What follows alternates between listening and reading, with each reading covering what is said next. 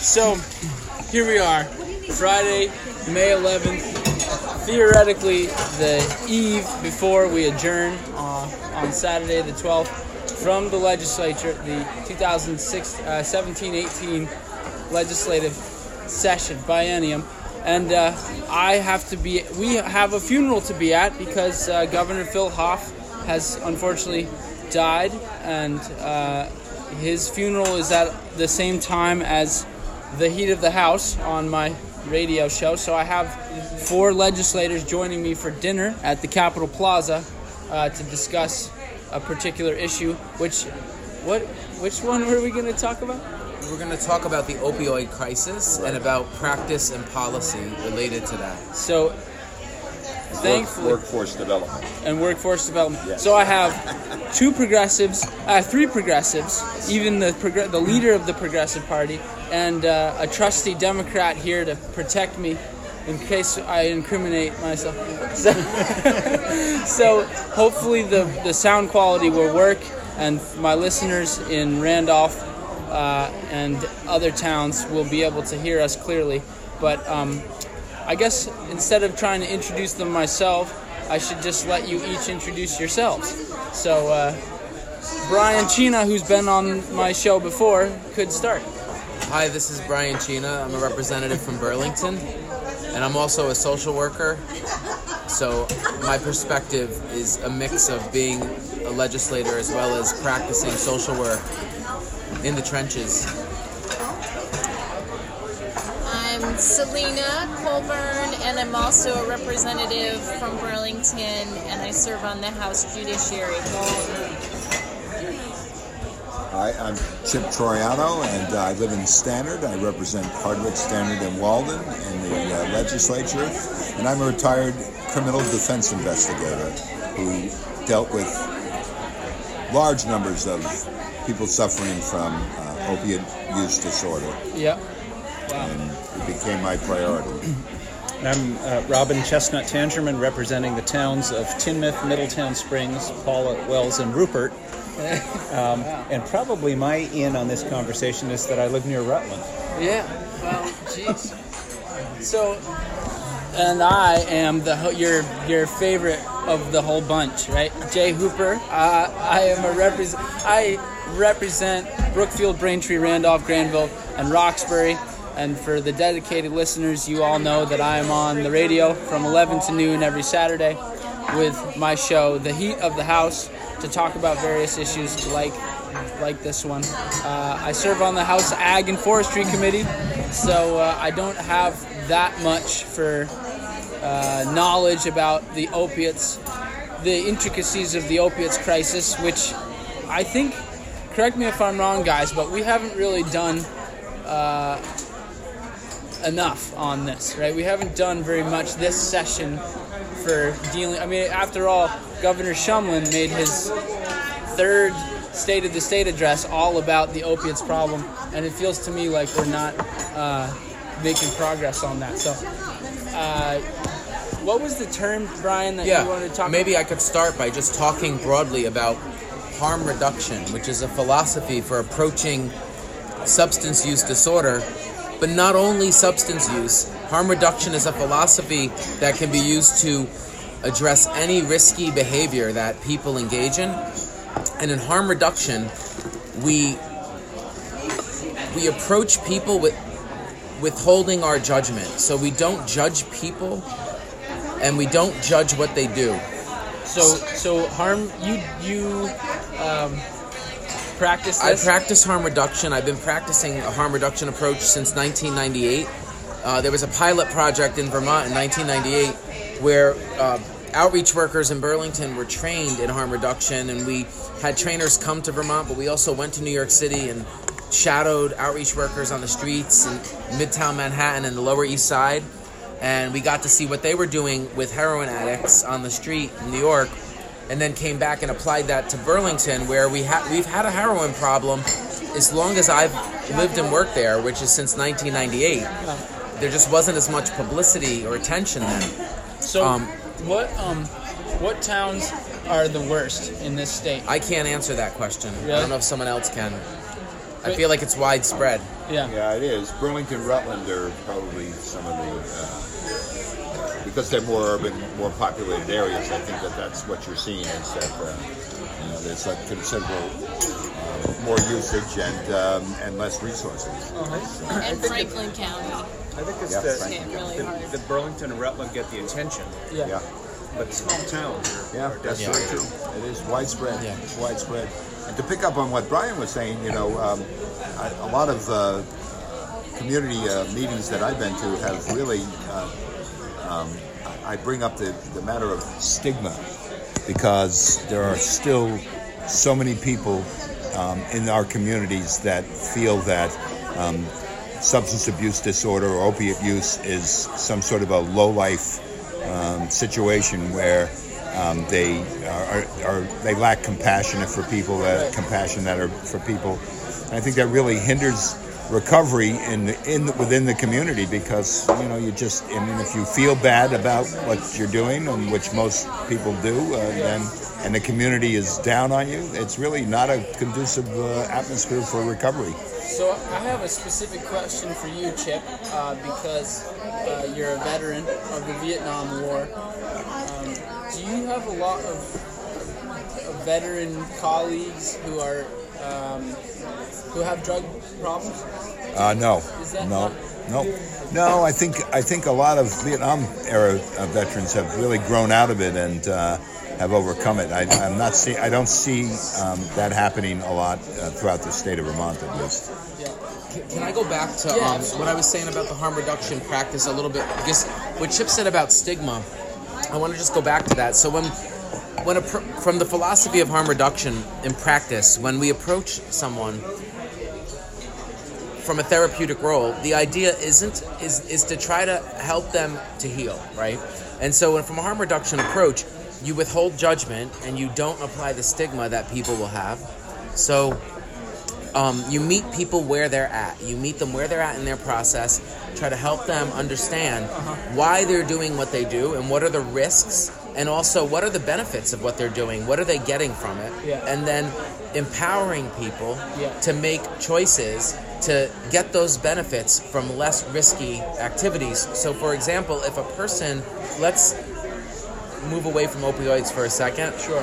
If a person's smoking cigarettes to cope with stress, you might help a, you might help a person understand what risks come with smoking cigarettes so they know what the consequences of the behavior are. But then you also look at what are the cigarettes doing for them and try to help them think of ways to address that through other means. So that can be applied towards any risky behavior. In fact, harm reduction from what I've been trained came from Europe, and a lot of the pr- training I had came from people who worked with prostitutes, and it started out as sexual behavior and then transferred over to substance use. Uh-huh. And so I just wanted to put that out there that you know when you're meeting when you're working with a person from a practice angle on harm reduction, you're trying to meet a person where they're at, have a low threshold and easy access to treatment and to the things that will help them in their recovery.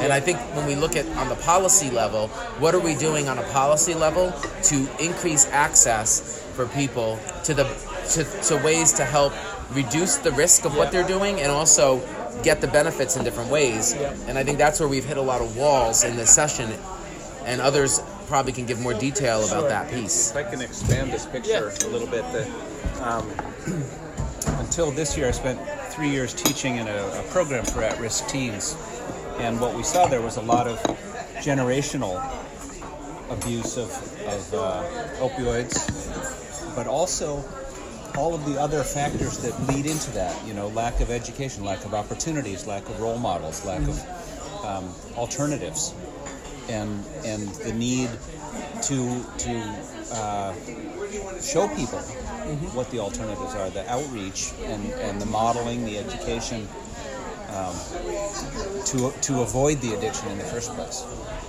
So you, so Robin living in Rutland, do you, or well, you don't, you're not in And- Rutland. no, You're, I'm about in 15 miles away from Rutland. Irisburg. I, I live in Middletown Springs. it's the little, oh right, yeah. Okay. There's there's Ira is Oh, one of the next towns. Ira's the little lightning bolt town. Yeah. Yeah. So do you see, you live in the rural outskirts. Mm-hmm. Do you see people uh, in your community in the rural part affected? Uh, and do you observe a lot of people in like what's it look like down there? In Rutland, it's easy to see. In the small towns, it's harder. It's more private. Yeah. I have a own a, a rental property, a house, the house that I started with until I built my own house. Yeah. And um, we have had tenants there who have been uh, really struggling with with addiction issues, and but but you don't. It's not obvious.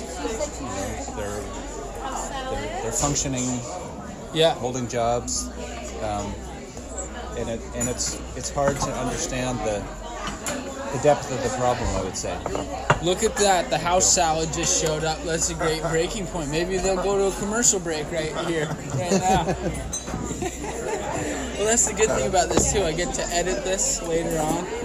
I could I could uh, take a clip of something that you, one of you guys said in a different uh, setting and put it in there. Make it sound like you. I can, I can manipulate your statements.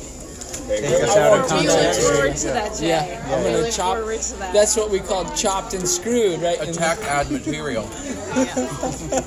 Yeah, attack ads. Actually, it was funny.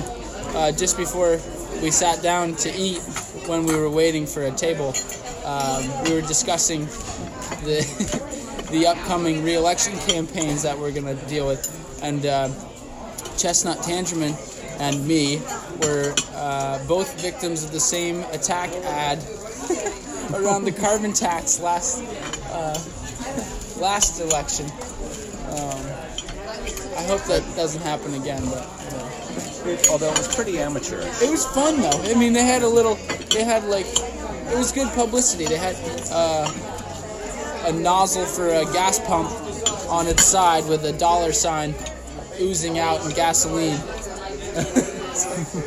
Was- well, actually, no. You had so the one against you was uh, old people in blankets. Yeah, old Chestnut Tangerman wants to freeze old people to death. you can't afford your heat. That's what they were trying to say. wanted to double the right.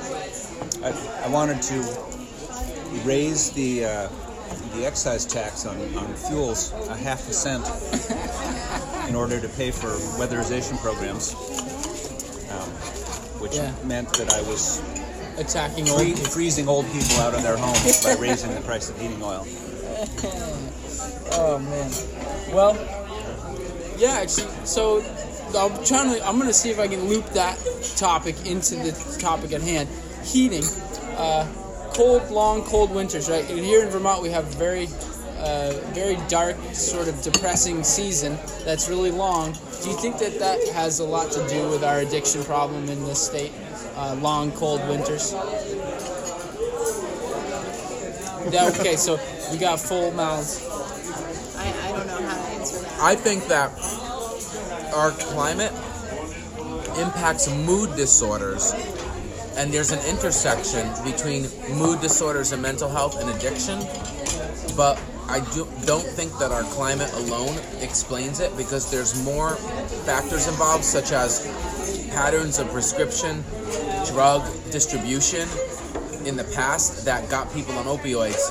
If that hadn't happened, we might see alcoholism and other things you know, connected with it. The, I think the opioid crisis is more complex, but there is an intersection between mood disorders, and there and an even bigger intersection between trauma, physical, emotional, and mental, and addiction. So do you think it's worse in this in the state of Vermont as compared to the rest of the country or the states nearby? I, I can't answer that. I mean, I'm I'm only I'm asking you for a theory, a general theory more than any like. Obviously, you know, you- I don't speculate on things like that. I don't think it's good practice to speculate. really, You know, yeah, I think it's better to look at research, which is one of Selene's specialties, like looking at studies, looking at research, and making making decisions from that. Like I would not make some sort of speculation based on what I've even seen because I'm only seeing a small piece of what's happening. I'm seeing like the urban manifestation of the opioid crisis in Burlington. I'm not on first-hand level seeing how it plays out in a small town. So what? So what is that? Do you see people in Burlington and in Rutland uh, I guess in Stannard, where people are uh, uh, out on the street high on something. Definitely, I do. Yeah, Um, we don't have streets in Stannard. In Rutland, yes. yeah. We you know you guys got roads. Yeah. Right. I was also an outreach worker, so I, when I was an outreach worker, that's what I did all day long. You know, and as an out- outreach worker, we would hang out on Church Street and meet the kids who were homeless and build relationships with them, and then from those relationships, try to get them additional help that they would need. One way that harm reduction played out in that work, maybe a specific example, yeah. for listeners that to, just to make it real you know you meet a person on the street and you build a relationship you get to know them a little bit hear their story you invite them back to the outreach center for free food you help you you engage them in cooking meals for themselves let them use the showers and the laundry try to help them brainstorm safe places to stay whether Yeah. it's the shelter or people they know once you build that relationship, the idea is to try to shift the focus onto how they can take care of themselves. So one creative thing we did is making salves for their injection site wounds. Uh huh. So engaging them in making like herbal salves with herbalists who would come in that they could then apply to their track track marks to help the scars heal. So what are salves? A salve is like a, a blend of, of oils and plant medicine to, that helps a wound heal. Oh yeah, An ointment. An ointment. Ointment, yeah. So, we would- it's like a holistic kind of met- or Yeah. So one thing we would do is uh, we would just help them learn how to heal their body themselves, and then in that those kind of small actions empower people to then feel like they can change their condition and access greater levels of care. And you know, another thing we would do is we would provide people with condoms and bleach kits. Because the condoms would allow them to engage in their sexual behavior in safer ways and reduce the spread of HIV. And the bleach kits would allow them to clean their needles when they reuse them so that they wouldn't spread diseases that does, way. does HIV still get spread a lot Yes. from, from needles?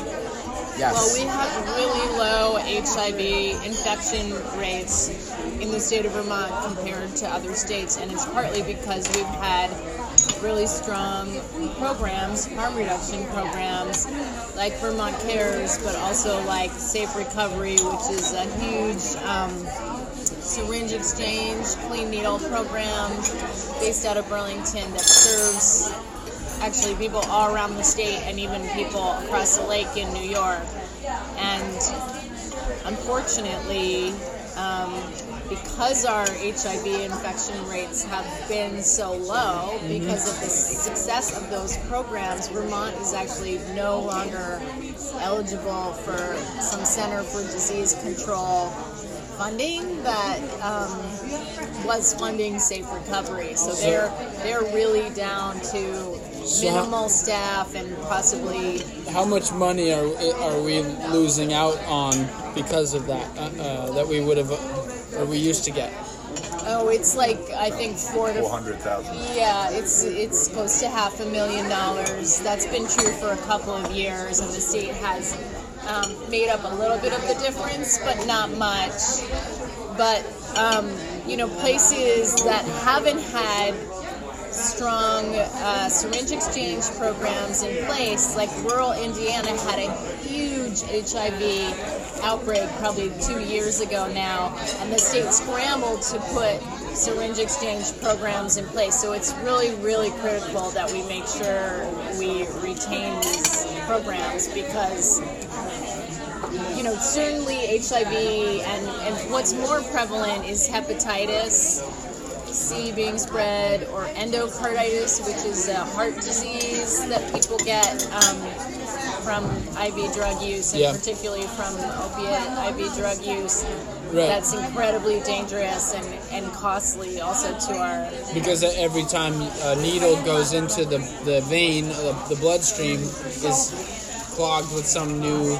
There's potential for infection depending on the injecting practices. So that's where the idea of harm reduction comes in, right? Like the idea is um, not just to deliver the message of ab- abstinence, but also say, here's if you are an IV drug user, here's how you can keep yourself safe. Right. And sometimes that first step of starting to take care of yourself, even in some small way, like getting clean needles, starting to use safer injecting practices, is kind of an on ramp to the next step of thinking about treatment access, thinking yeah. about recovery. So, It's a power of harm reduction. um, on the topic of safe uh, injection sites, have you have you gotten a lot of backlash from, I guess, probably the conservative side of things in that regard? And what and what do you say to people who say that's the last thing we need in this state is more uh, acceptance of usage and uh, creating places for safe places for you for addicts to go shoot up? That's terrible. Blah blah. blah. What do you? What's your response to that? Well, I, so I did introduce a bill on safe injection sites last year that would uh, create kind of a state regulatory framework for that, and it has not really moved. Um, I think a comparable bill in the Senate got referred to the governor's opioid council for some. Who introduced it in the Senate? Uh, John Rogers and Chris Pearson Rogers, huh? are the co-sponsors of that on the Senate side.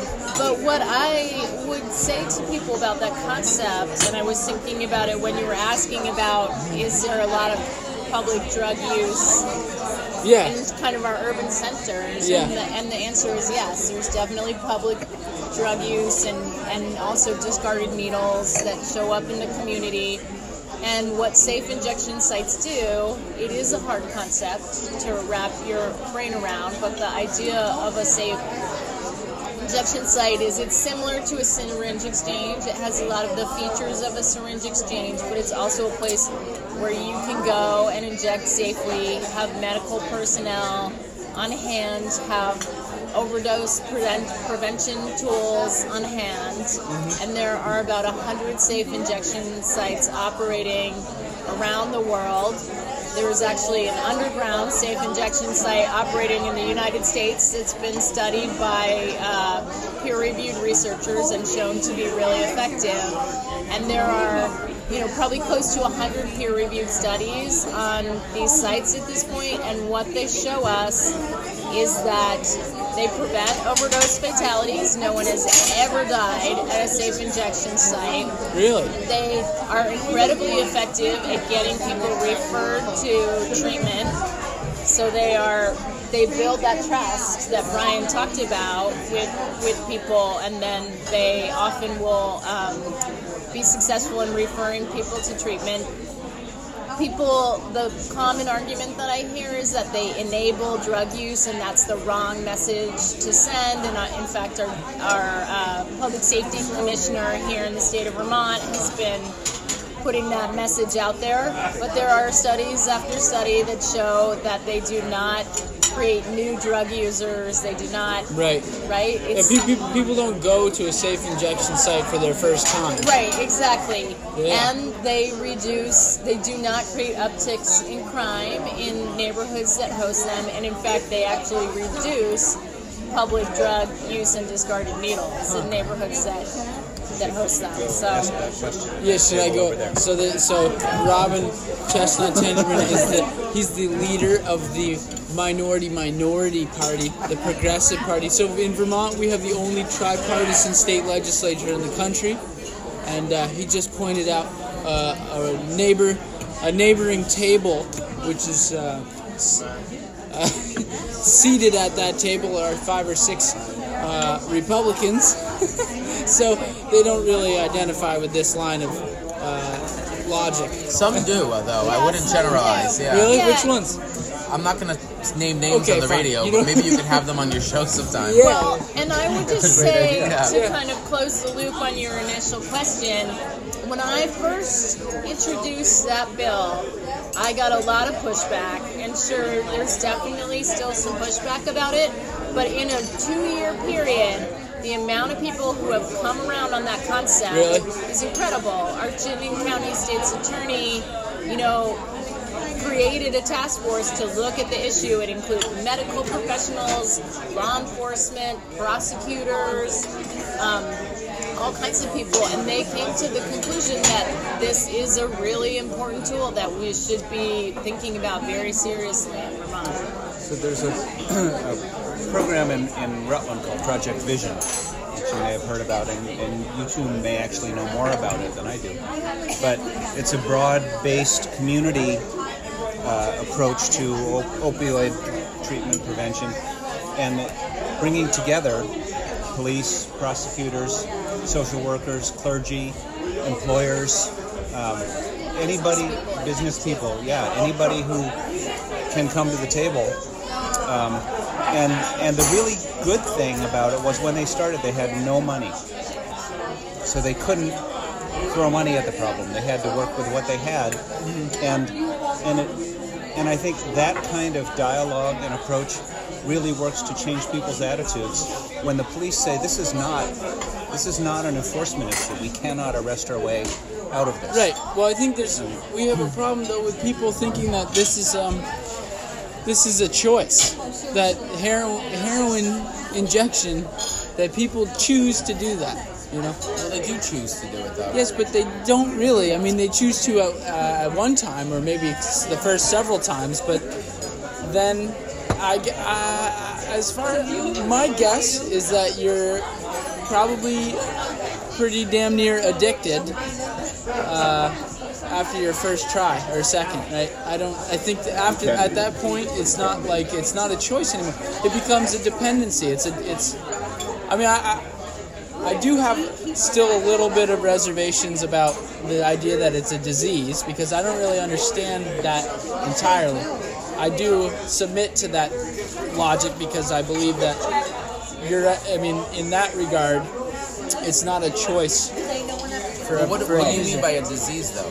That, I mean, that's. Am I wrong? The consensus has been that addiction, addiction, is a disease. Alcoholism is a disease. If if it is, if you define disease as a physical change in your being, Yeah. then it is because when you become addicted to anything, your brain becomes wired in a certain way, which and your your chem- brain chemistry changes, and your genes could even change. So it is very much a physical thing. But the reason I, I say it's a choice is because in addiction, people can choose to get help and to break out of the pattern and to recover. Right. And so to say it's not a choice, I think, is disempowering of I see, people. yeah, Like okay. you know, like like some people have chronic inflammatory diseases, and what they eat makes it worse.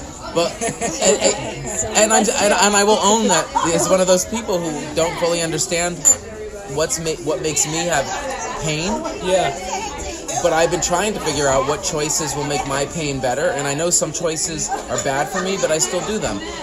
I think to say that it's not someone's choice completely is disempowering, but I also think blaming people Right. because they have developed a condition is not fair, especially when we look at what led to the development of that condition. And maybe we should talk a little bit about what causes addiction. What makes somebody become addicted to something because the initial factors may not be a choice. Well, Right. keep in mind that probably 60 to 70 percent of people who suffer from substance use disorder right now um, uh, got that way from prescription medication. Exactly. So, you know, uh, uh, uh, Purdue Pharma, who produced OxyContin for all those years, has handed out or settled in to the tune of $684 million in lawsuits for overprescribing and for misinforming doctors and the public about their product.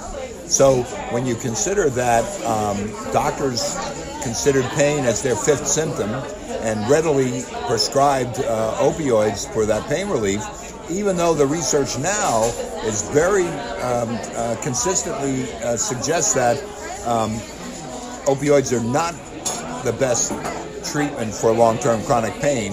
Um, the, the the pharmaceutical companies continue to try and sell their product to the tune of billions and billions of dollars. So that attributes to it, and and when you get involved in that way, it's not quite a choice. It's not really a choice that you have because you're taking that so you feel better. And it comes to a point where you're no longer feeling better because you're not getting the pain relief that you should be from them in the long term, and that um, and, and now you have a craving for them. and when the doctor says no more, you're on the street buying heroin, and uh, and um, So, how do you explain though somebody? Um, I guess I don't want to be classist when I make this make this inquiry, but let's say you have like a white collar, sort of an affluent individual who breaks their a bone in their body. Somebody who's well educated and, and uh, tends to have a higher standard of living uh, breaks a bone, is prescribed for uh, a two-month healing process, or I'm not sure what would be realistic, but they get a year's or, a, or a, two to three months is what we've heard as as as what they consider long term um, uh, high dose opioids for chronic pain. Okay, so like let's say they get prescribed for two or three times as much time as they actually need, the, and then those, that person uh, continues to, to take the d- daily dosage or however much, and then they have this addiction. How does that individual then go find heroin? How do they? What what connects? What's the? Well, they probably well, from, to my experience and clients that I represented or that we that I dealt with, are that um, they first start going to trying to keep uh, pills coming. They're trying to go to pills. Pills are very expensive. You know, an OxyContin is eighty dollars a, a value on the street. So when they can no longer afford that is when they go to heroin, and that's because it's a, it's a, a matter of economics. It's cheaper and and, and readily available. And because we've actually started to regulate our access to prescription Yep. opiates more, the flip side of that is that they're less readily available and people turn more quickly to to um, illegal substances like street heroin. So there's there there are actually some pretty interesting there's some pretty interesting research and cautions about how much you should regulate your uh, prescription access to opiates and how much and what that does to drive people to an Yeah. illegal, a purely illegal like heroin Right. market. Well, what we have been interesting seeing recently about. are physicians are now monitoring these situations much more closely. We had some testimony from a uh, pain specialist, uh, uh, MD pain specialist, just last week in the Healthcare and Human Services Committee, and you know he spoke about now. Um, where a doctor's not just saying, uh, the physicians are not just saying, okay, no more for you because you're, you're you know you have a problem. What they're doing is monitoring it much more closely, and then getting into a place, getting to a place where they can uh, assist in uh, with this, insist assist their patient in, in tapering and and getting into a better situation and eventually uh, into recovery. And I think that's made a, quite a difference. You know, we're we have between seven and eight thousand um, people who suffer from sus- substance use disorder in treatment right now, but we have close to twenty thousand that are not. Um, and what we found is that going back to uh, Selene's um, uh, safe injection sites. Um, you know, people are more likely to get involved in treatment um, through a safe injection site um, than they would normally uh, without a safe injection site. And I think that's an important thing because what we have to do now is reach those 20,000 people that are not in, in Right. treatment because some would say that we have treatment covered. You know, And you do don't, We, do we know who those twenty thousand No. people are? not really. Do we well, know that that's I the think number? I think some of the people who are working directly with these people do know, but that is the number that the health department estimates. And is that a, just an estimation? Yeah. Yeah. So, Sure. so it could be quite a bit more. I'm betting it's more because often people, because of the stigma Yeah. of substance use, people hide it. And I bet you that goes as far as to not even answer honestly on a on an anonymous survey. Or even tell your doctor sometimes. Yep. Yes, I've heard many stories of individuals who had fatal overdoses and their friends and family did not know Many. that they were using. Yeah. I want to just go back to your question Yeah. about um, one of your earlier questions and just talk about a really important talk that I heard um, by John Brooklyn, who's one of the first Yep. doctors to really deliver methadone access in the state. He's the uh, physician in charge of uh, MAT in the state right now. Yeah, and at the Chittenden Clinic. Where and he, he, where does he live? Uh, he's in the greater Burlington area, but he's worked with methadone clinics across the state, and he works at the Chittenden Clinic, which Yeah. is the methadone clinic in Chittenden County. But I saw a really powerful talk that he gave about the science of addiction, and I think your question about is it a choice? When is it a choice? I mean, he he talked really clearly about um, that part of what contributes to addiction is brain receptors. And you might have a brain receptor that leaves you really exposed to a certain kind of reaction to a certain substance. You might be fine with another kind of substance. And, you know, he really talked about it as just this like some people can experiment with opiates and be fine. When Yeah. I've taken opiate derived medications, I have not liked that experience. Oh, that's okay. Thank you, Courtney. No, you're good. That's I appreciate it. I have that experience has not been good for me and I've had no desire to continue, but for someone else, Yeah. that might be something that sits on their brain receptors in a way that just So did he like do a TED talk or something? no, I just did a baked potato. Yeah, we'll do a, we can do a, a break. This would be a commercial break, and then we'll go back to that topic. We're so we're back on the heat of the house with me, Jay Hooper, your favorite representative, and Chip Troiano, and Robin Chesnut-Tangerman, and Brian Cina, and Selene Colburn. Five terrific. Le- we're the we're the dream team. They call us the dream team in the legislature. Everyone does. Yeah, yeah, it's a oh Lies. like, compared one of us to Michael Jordan. So that's all a joke. They don't call us that, but it'd be kind of cool if somebody came out with a cartoon, a political cartoon of a bunch of us. Anyway, what were we talking about, Selene? When the waitress came with our food, which was terrific food, J. Morgan, Capitol Plaza. Yeah, Not allowed to have. drop by. Yeah, no, they're gonna. I'm gonna send them an invoice. It'll be good for the station. So. So I was just talking about a, a talk I had heard by John Brooklyn um, that was part of a Howard Center this community lecture series where he talked about the science of addiction. And one of the things he said that really has stuck with me as I've thought about um,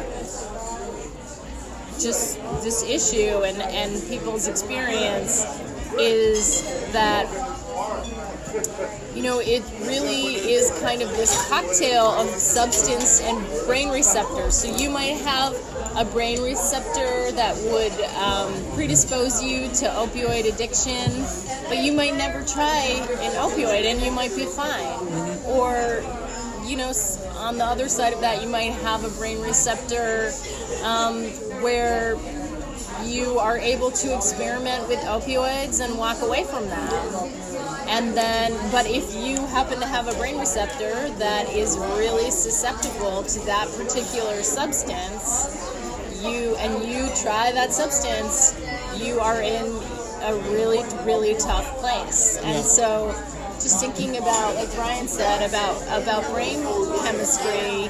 Um, for sure there are things you can do and there are choices you can make and it's also partly about your physiology and your brain chemistry and your kind of how you move through life and what you expose yourself Right. to and don't. And So yeah, different for everybody. Different for everybody. thesis. Yeah.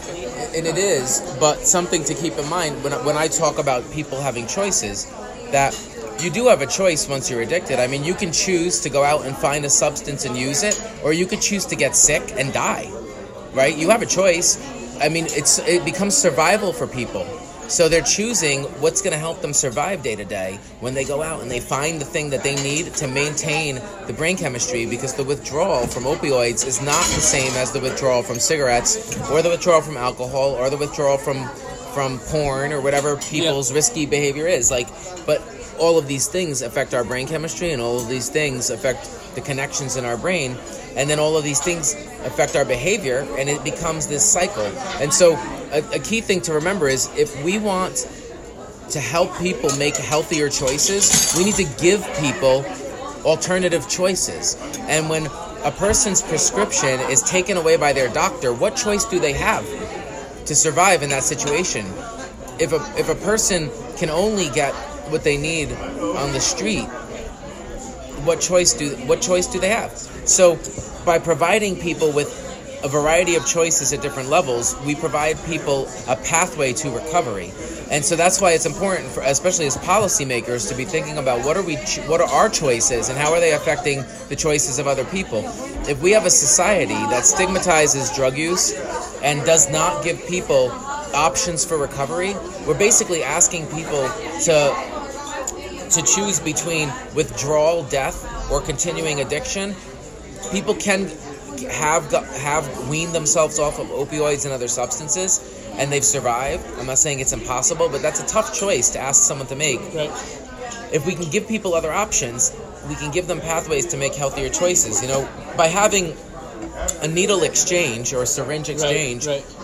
you give people the choice to go somewhere where they can engage in in a choice that's going to take care of their body and maybe open up pathways to other options. is uh, our safe sh- uh, shooting? What, i- is that the term? Safe shoot or what's? That is not the technical No? term. Okay, I'm don't sorry. say safe shooting. All right. That's just what the media. We say does. safe injection facility or Yep. safe consumption facility. Uh-huh. Yes, and something else to, to Or remember sites. about those facilities is that you, if people are there and there's medical staff around, if something goes wrong, then there's access to Narcan, so you can save people's lives. It buys them more time to, to recover. Another another thing to point out is like is medication assisted treatment.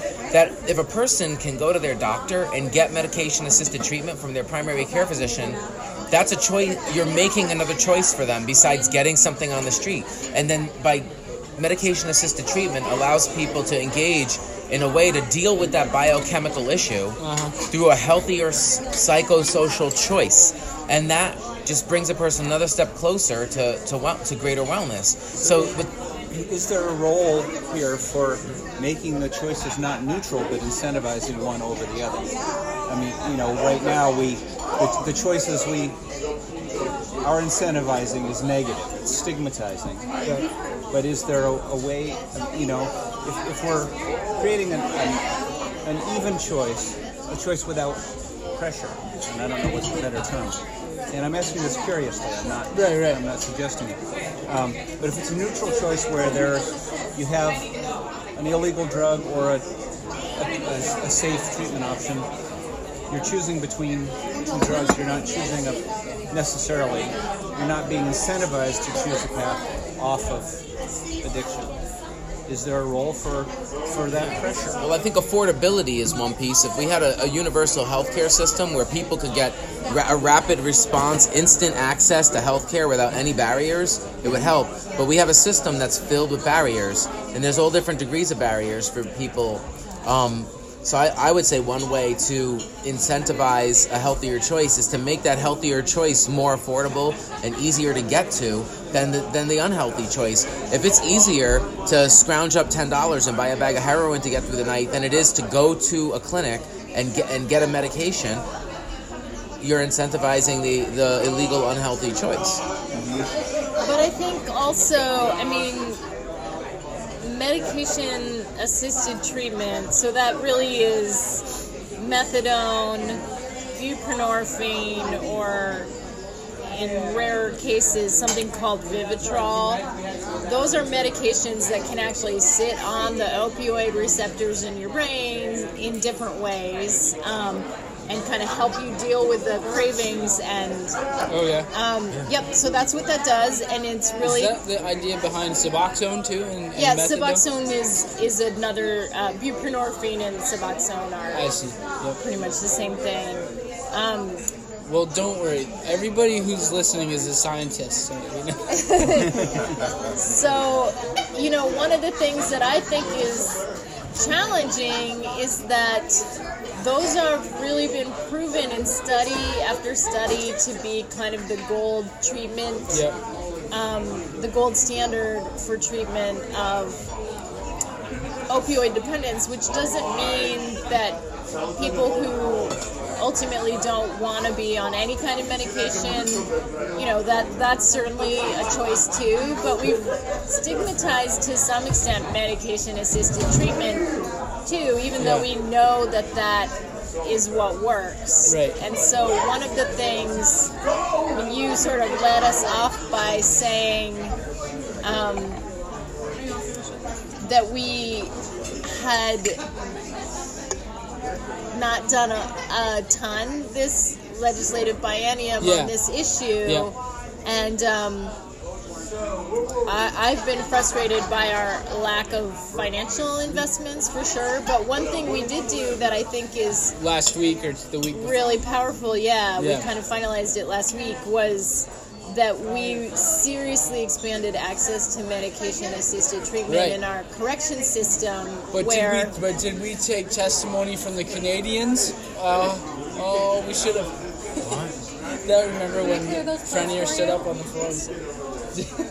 and said- Thank you. He was talking about the. He was talking about a different bill. He was talking about the Oh, so- oh, you're talking about something else. Rewind. Yeah, Oh, I'm I'm sorry. talking about a bill called S one sixty six. Okay. So it originated in the Senate, although there were a number of bills in the House that Yeah. um, myself and other representatives introduced throughout the biennium on this issue. And um, so for a long time in our correction system, people who had been uh, prescribed Suboxone or were accessing methadone at clinics in the community, if they became incarcerated, they were only allowed access to those drugs for 30 days, in some settings 90 days, and then eventually 120 days. But Yeah. then they would be yanked off of these medications that had kept them in recovery. If they, say, were sentenced to six months in our correction system, they would be just taken off their medications. So, you know, I think what I've heard people say a lot that resonated with me is you would hopefully never take, you know, someone off their heart medication or their insulin Yeah. at some random number of days. So what this bill does is allows people to continue accessing those medications for as long as it's medically necessary, but it also says that people who are coming in who aren't already on those medications will be screened for opioid dependence and will then be able to start uh, accessing Suboxone or methadone in Vermont incarceration incarcerative settings in Vermont prisons essentially Yeah. and that is huge because a lot of people uh, who with opioid use disorder do end up with criminal justice system interactions and a very uh, similar program was enacted in Rhode Island a couple of years ago now and the results have been really stunning. They they have reduced overdose fatalities in their population of people who were recently incarcerated by 60%. And that was so significant that it actually helped the state of Rhode Island bring down their overall fatal overdose rate, which in Vermont, by contrast, we had our highest uh, recorded incidents of fatal overdoses These are in people who were 2017. incarcerated and no longer in Rhode Island. Were incarcerated and were released. Right. I mean, there's an incredibly high risk for fatal overdose for people who have been incarcerated, who have either had to detox from uh, illegals, uh, opiates like heroin, or who have been cut off from access to their medication, which is actually pretty common practice nationally. They're at far, far greater risk Is it of because they fatal overdose. they go back when they go back to the drug? They do the same dose that they always did, and their tolerance is way lower. That's exactly right, and that also it's a you know people someone may have really achieved some degree of recovery while they're incarcerated, or maybe not. There's also an illegal drug market in correction settings, Right. but um, it's such a stressful time when you're released from prison. You have to find housing, you have to find employment. You may have collateral consequences from your conviction that make it really hard to find housing or employment if you have a felony offense, for Yeah. example. Um, and so people are very prone to relapse. They may be coming back into a situation where, with friends and family who are also engaging in Right, right. these behaviors, and then the yes, the tolerance is really lowered. So there's like study after study that shows that people coming out of prison are at incredible risk for fatal overdose compared to the normal population. Yep. And um, so this this So- is like a huge leap forward that this is happening. So I beg It's your really pardon. exciting. I was making, trying to make a joke about a different bill. I thought we were talking about um, the the bill uh, opening up the Canadian market to Vermonters. You were talking about the, far, the there were, there's two pharmaceutical bills that we passed. So would, would, would one of you want to describe them, or, or Yeah, one of them allows for the state of Vermont to explore creating a, a drug importation program that would bring prescription bro- drugs in from Canada at a lower price than they are purchased in the United States. by as much as ten times lower, right? I mean, in, in some cases. Uh, yeah. in some cases. Yeah. So it's making drugs that people need cheaper, to, more affordable, which Yeah. is like what we want. We could probably do a show just on that bill. Yeah, totally. It's a whole, it opens up a whole other thing. So it was a good. It was a good thing. That We don't only do silly, foolish things in Montpelier. We we. Uh, Like keeping farm animals out of the road. hey, don't pick on my bills. That was important. It is It's a good bill. Yeah, it's a good bill. Yeah. So maybe you should focus on your own farm I think first. you probably we, we don't let the goats get out. Actually, there was one time we were we were housing a couple heifers for a, a guy over in Tunbridge, and his uh, there was one one of his jerseys kept getting out and would always hang out in the road. It ended up being sort of a real life example of why my bill is important. My bill was to make it so that it's not the farmer's fault. The farmer cannot be held criminally liable if an animal causes an accident that results in an injury uh, in the road yeah, with a motor It wasn't your constituent. was No, it wasn't. No, Craig Mosier in, in Killington was. Um, he, he's your constituent. No, it's Jim Harrison's constituent. Oh, is it? But Yeah, I know the, the case. Yeah, so that, that was what inspired it, but it's been on the wall. I don't think it's gonna move very quickly. But um, so, Brian, does uh, do safe do safe injection sites?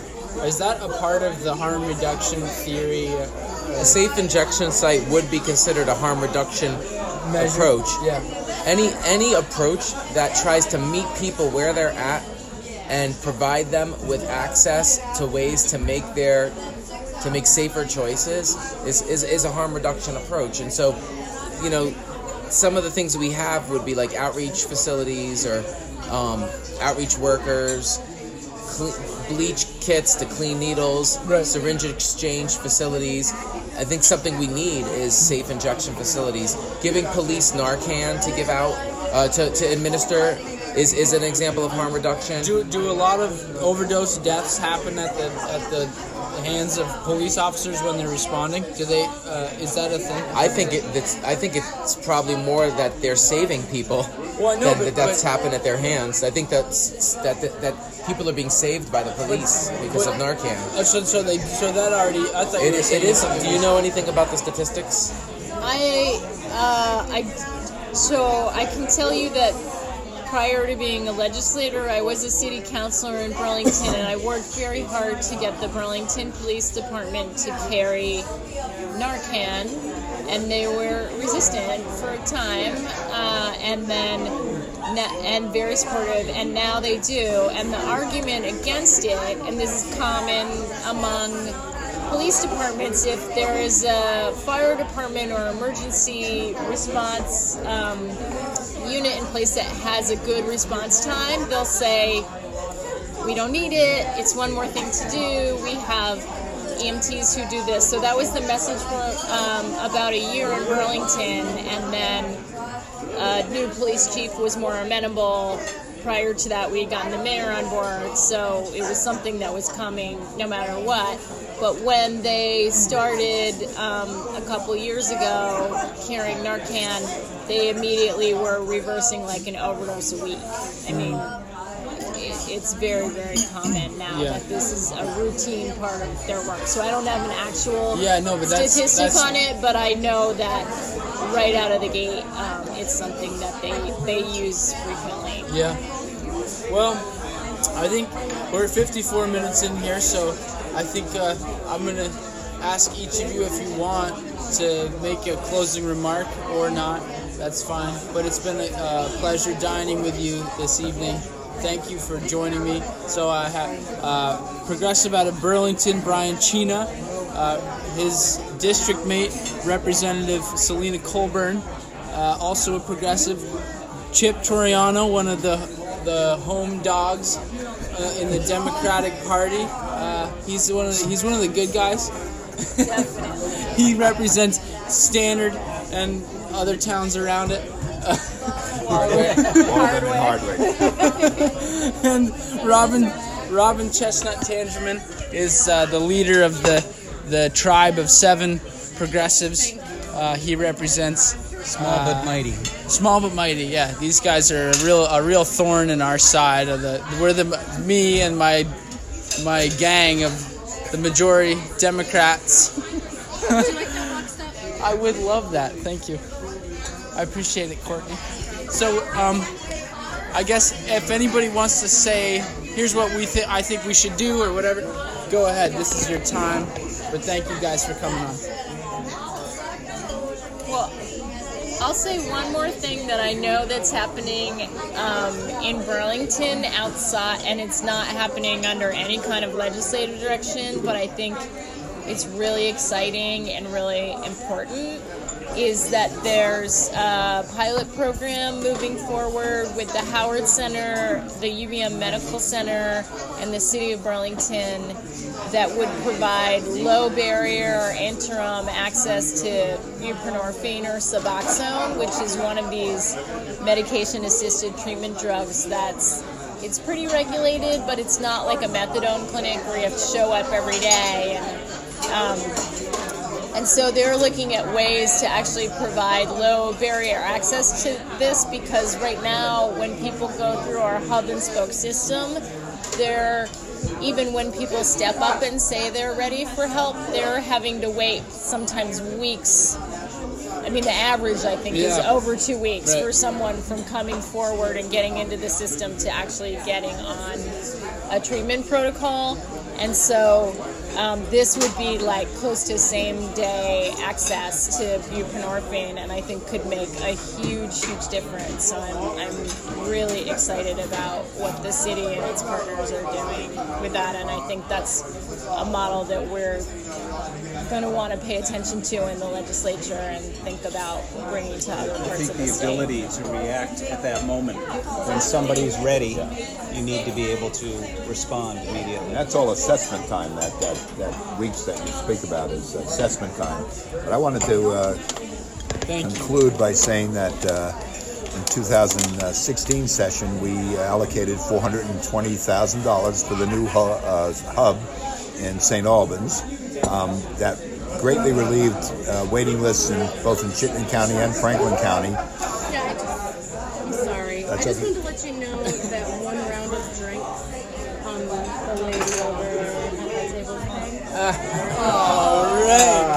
See, that's that's what we call. I'll take a drink, drink off from each person. Thank you. Who, who is that from? Was it Alice or was it No. the one closer to us or the The one one? closer. Okay, so that's Patty. Pat, Pat, yes. Yeah. We need to send them some drinks. So, um, just just to get back to it, is that uh, this year the Commissioner of Health came to us uh, with a level spending plan uh, when we really were looking to allocate new funds for recovery centers, which are really an important piece um, of uh, reintegrating people into the community and to uh, uh, get a lot of things done. So. Um, we went scrounging around and found $167,000, myself and my seatmate, to uh, put into recovery centers. Um, so um, right now we're kind of riding on a, Uh, yeah, we did. We've made a lot of progress, but you know what? We've had more overdose deaths in the last year than we have in any other year. So we really need a lot more work, and we really cannot afford to level fund these this this crisis any longer. Yeah, yeah. And um, something I'll add in just to conclude, I think there's a lot more we, we could be doing, but I think one important point I like to make from a broader level and from the perspective of harm reduction is that we need to treat substance use as a healthcare issue and not as a crime. And as long as we continue to felonize the possession of drugs and we continue to make it a crime for people to use substances, we're going to keep people away from what they need to heal. So I think we need to really look at ways to shift public policy so that substance use is treated equal to all other healthcare Yep. and that we provide greater access to that healthcare for all Vermonters. Sure. That's that's profound. I a- I, I I think you're right. I look You're- forward you're to on the the- opportunity to talk with you about something I know something about So in the future. Robin's on the energy committee. Energy and Technology Committee dealing with yeah, energy, telecommunications. So that was some real tripartisan work there. I would prefer if you call me a progressive Democrat and not hybrid because it's not a good look when I say that and then you're like, They're all, we're all good guys. How about that? We're all the good. No, you were maligning their Our position on the. Patty Patricia McCoy from the Republican table nearby bought our first round of drinks. So that I mean they're not so bad. She's uh, contributing.